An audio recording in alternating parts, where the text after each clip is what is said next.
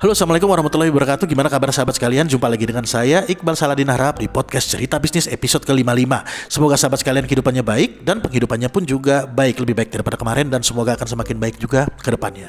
Podcast ini disupport oleh BantuBisnisMu.com atau BBDC dan Quantum Sinergi Umat. Dan seperti biasa di podcast ini kita akan membahas tentang banyak hal, terutama mengenai bisnis, manajerial, dan keuangan.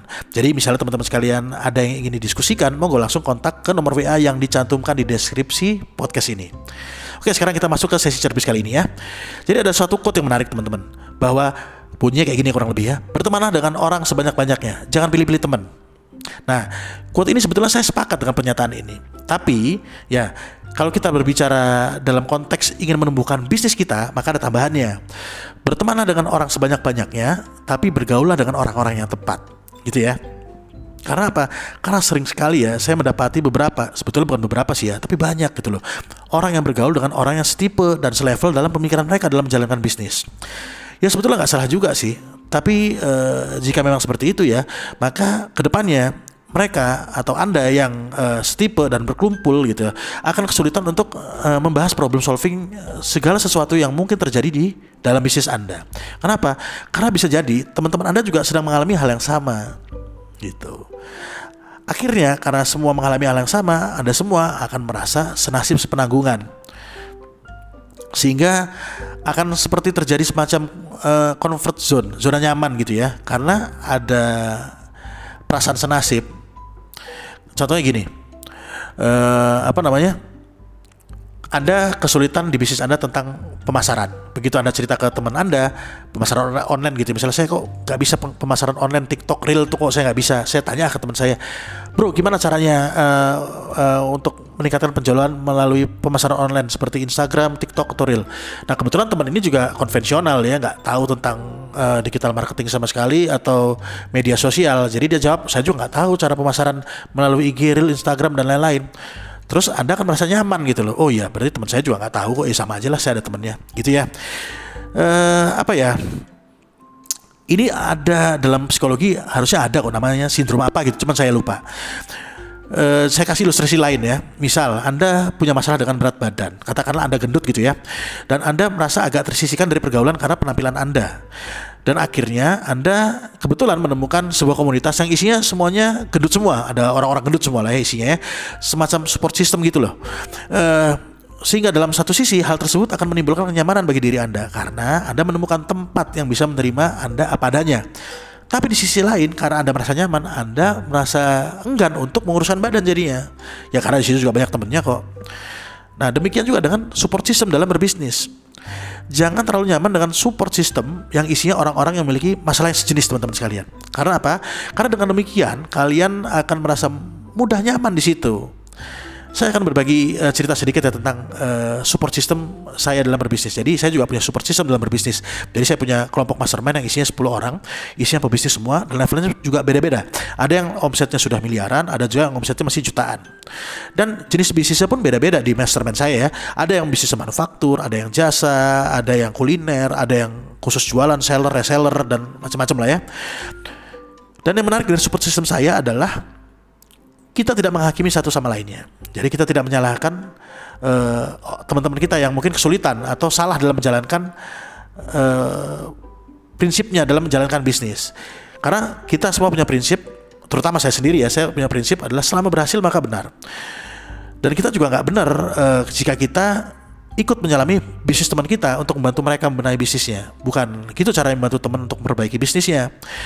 Prinsip yang saya pegang adalah dalam menolong teman ya, kita atau terutama saya ya, saya menemani mereka dalam menjalani keputusan yang sudah mereka ambil.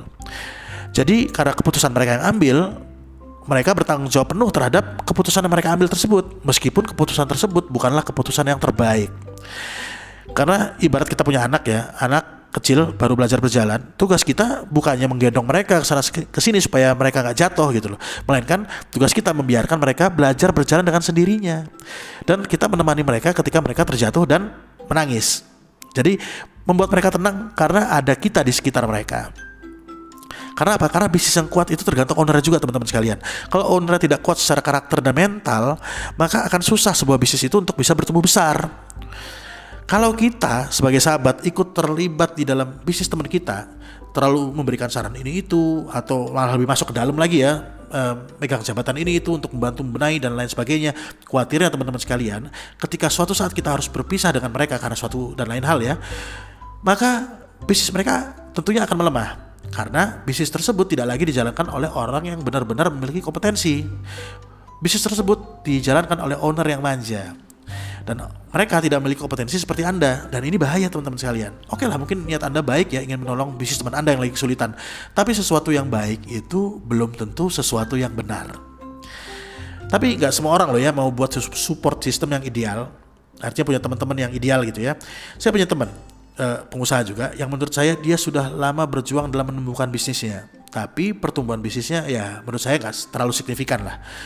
Dan saya ajakin dia, saya tawarkan dia untuk membuat support system bisnis sendiri. Beda dengan mastermind yang saya sudah berjalan ya, tapi semodel gitulah. Jadi saya duplikasi buat mastermind baru buat dia. Yang mana isinya adalah mungkin beberapa orang pengusaha juga yang heterogen dan bisa saling membantu sebagai sebuah support system. Begitu saya tawarkan untuk membuat mastermind baru, dia udah minder duluan gitu loh. Dia, teman saya tadi ya, lebih milih berjalan berdua dengan temennya, yang temennya ini juga merupakan sahabat saya juga gitu loh, yang menurut saya mereka sama-sama pada tahap yang sedang membangun bisnis gitu loh. Mereka selevel pemikirannya, yaitu mungkin mereka dia teman saya tadi itu merasa nyaman gitu loh dengan orang yang selevel. Nyaman itu kalau ada temannya ya. Jadi bukannya karena senang doang itu nyaman. Nyaman itu bisa terjadi dalam segala situasi sebenarnya. Gak mesti pada saat senang doang, saat susah pun kita bisa merasa nyaman teman-teman. Gak percaya? Teman-teman sekalian pernah gak dihukum gak ngerjain PR waktu dulu zaman sekolah?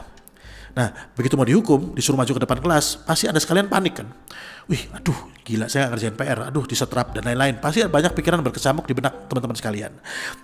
Tapi ya, begitu teman-teman maju, disetrap gitu ya, dan Anda lihat bahwa yang gak ngerjain PR ternyata ada beberapa orang, maka akan timbul sedikit perasaan tenang di hati Anda. Saya yakin. Pasti Anda akan berpikir bahwa ternyata banyak juga nggak ngerjain PR, nggak apa-apa dia dihukum, banyak temannya ini gitu loh. Jadi ya memang kayak gitu teman-teman sekalian, secara psikologis memang seperti itu. Tapi ya memang juga sih, kalau nyaman adalah pilihan dia, ya mau diapakan juga ya memang percuma. Wong goalnya udah tercapai kan, goalnya kan nyaman bukan kaya. Bisa jadi kaya bukan hal yang utama buat dia gitu loh. Dan buat teman-teman yang lain yang misalnya juga sudah punya kelompok support sistem sendiri gitu ya, saran saya jangan sekedar curhat, sekedar problem ke teman-teman support sistem Anda. Jadi lebih baik curhat mengenai problem ya, saya punya masalah ini, dan ketika Anda menceritakan tentang masalah Anda juga berikan beberapa opsi solving yang menurut Anda tepat untuk memecahkan masalah Anda tersebut. Jadi dengan demikian Anda akan terbiasa untuk berpikir teman-teman sekalian, bukan malah membuat orang lain berpikir untuk menyelesaikan masalah Anda. Karena bisa jadi orang lain juga punya masalah yang mungkin sama dengan masalah yang sedang Anda hadapi. Jadi gitu teman-teman sekalian ya. Jadi biasakan untuk punya problem solving sendirilah. Jadi apa ya, otak ini dipakai buat sedikit berpikir lah tentang ya, kalau ada masalah ini solusinya gimana, kalau ada masalah gini solusinya gimana. Karena saya yakin ya, solusi itu gak pernah jauh dari masalah, selalu letaknya sebetulnya dekat dengan masalah. Cuman karena kita kadang-kadang abai atau malas untuk mencari solusi itu, akhirnya kita merasa nyaman untuk bertanya sama orang lain. Rek, saya punya masalah gini, gimana dong? Bisa bantu nggak? Nah, akhirnya merasa nyaman, dan ya kalau kayak gitu susah untuk berkembang teman-teman sekalian. Oke, jadi mungkin gitu ya cerita singkat episode kali ini. Kalau teman-teman sekalian mungkin masih ada yang bingung dan mungkin ingin ada yang bertanya dan berdiskusi, atau mungkin juga ada yang mau memberikan tambahan, masukan atau saran, bisa WA ke nomor WA yang tercantum di deskripsi podcast ini. Kalau teman-teman sekalian juga pengen ketemu kami offline, boleh juga, mau diskusi offline gitu ya, mau ke kantor kami boleh, mau ketemuan di luar juga boleh, ya bebas lah pokoknya. So, semoga bermanfaat buat teman-teman pendengar sekalian, terutama buat saya pribadi sebagai pengingat diri. Dan saya cabut dulu ya, sampai jumpa di episode cerbis berikutnya. Wassalam.